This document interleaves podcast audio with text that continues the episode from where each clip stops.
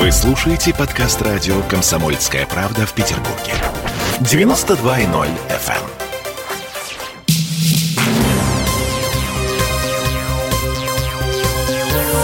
Темы дня. День Победы — это не только парад на главной площади города, и не только салют. Все это, конечно, красиво и внушает уважение к стране, но День Победы — это в первую очередь праздник для тех, кто 76 лет назад остановил фашистов. Их осталось немного, чуть больше 32 тысяч на всю страну. И 80 фронтовиков и блокадников живут сейчас на Крестовском острове в Доме ветеранов номер два. «Комсомольская правда» принесла сюда праздник при поддержке компании «Газпром Переработка». Большое спасибо, низкий поклон за ваш подвиг. Это гендиректор «Комсомольской правды» в Петербурге Иван Власов. Мы с вами, мы всегда рядом, поможем, поддержим.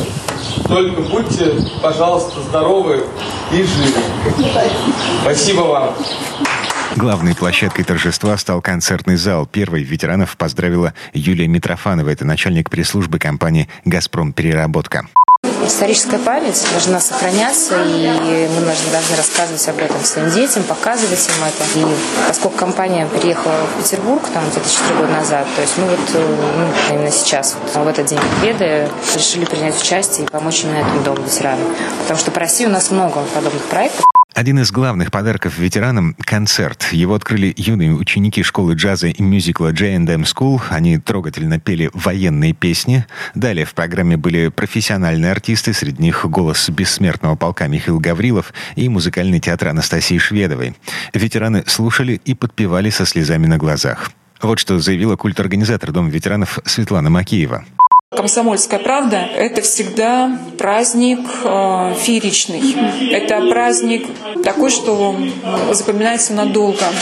Концерт завершился чаепитием. За чашкой чая ветераны вспоминали о войне. Вот, например, Анна Богданова накануне начала войны закончила седьмой класс школы.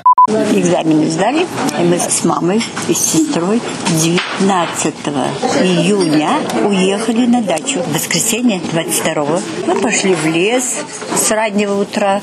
Деревня большая, радио было посередине деревни. А когда возвращались, утром-то мы рано ушли, в тишина. А когда возвращались из леса, объявляют, что война началась. Вернувшись в Ленинград, Анна Богданова поступила в фармацевтическое училище, но учеба очень быстро закончилась. В здание училища попал снаряд. Тогда она пошла учиться на парикмахера. Вы знаете, кто туда шел? Все вшивые, дети, взрослые. Воды же не было. Кто мог, ходил за водой, а кто не мог и не мылся месяцами, и не стирался. Поэтому все обшивили. Сама Анна Богданова к тому моменту обрезала свои толстые черные косы, и с тех пор с блокады они так и не отросли. Маргарите Гончаровой, когда началась война, было 12 лет. Она прожила в блокадном Ленинграде до весны 42-го.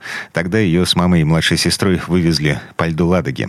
Жили на Герцена, на, на последнем этаже, на пятом этаже. И, конечно, когда началась бомбежка, мы нам же было близко, сразу поднимались на чердак, боялись, что зажигательные бомбы, и боялись, что как бы нас не сожгли тут. Галине Прокофьевой был всего один год, когда началась война, так что ее воспоминания уже о том, что было после снятия блокады. В 1945 году разрушенный город, это я помню, разбомбленный Ленинград.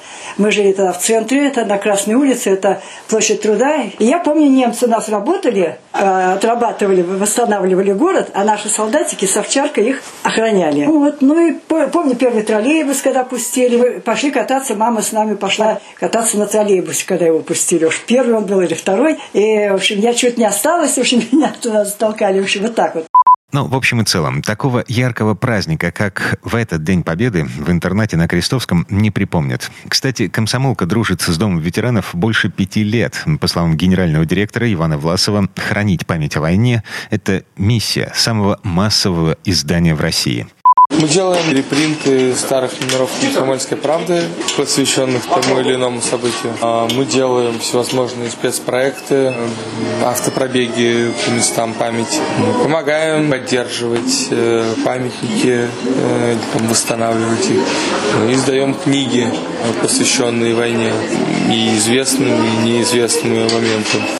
Компании «Газпром Переработка» тоже настаивают. Работа любого предприятия, любой компании должна быть социальной. Знаете, у нас э, еще пять заводов по всей России, и, соответственно, там тоже каждый год э, каждый завод устраивает мероприятия для ветеранов, помогает. А молодежное движение существует, которое приезжает э, домой, вручает там какие-то подарки, нужные вещи, могут прийти к ветеранам, спеть, показать, рассказать. Ну, не только мы работаем с детскими домами, психологическими интернатами, а со специальным олимпийским комитетом.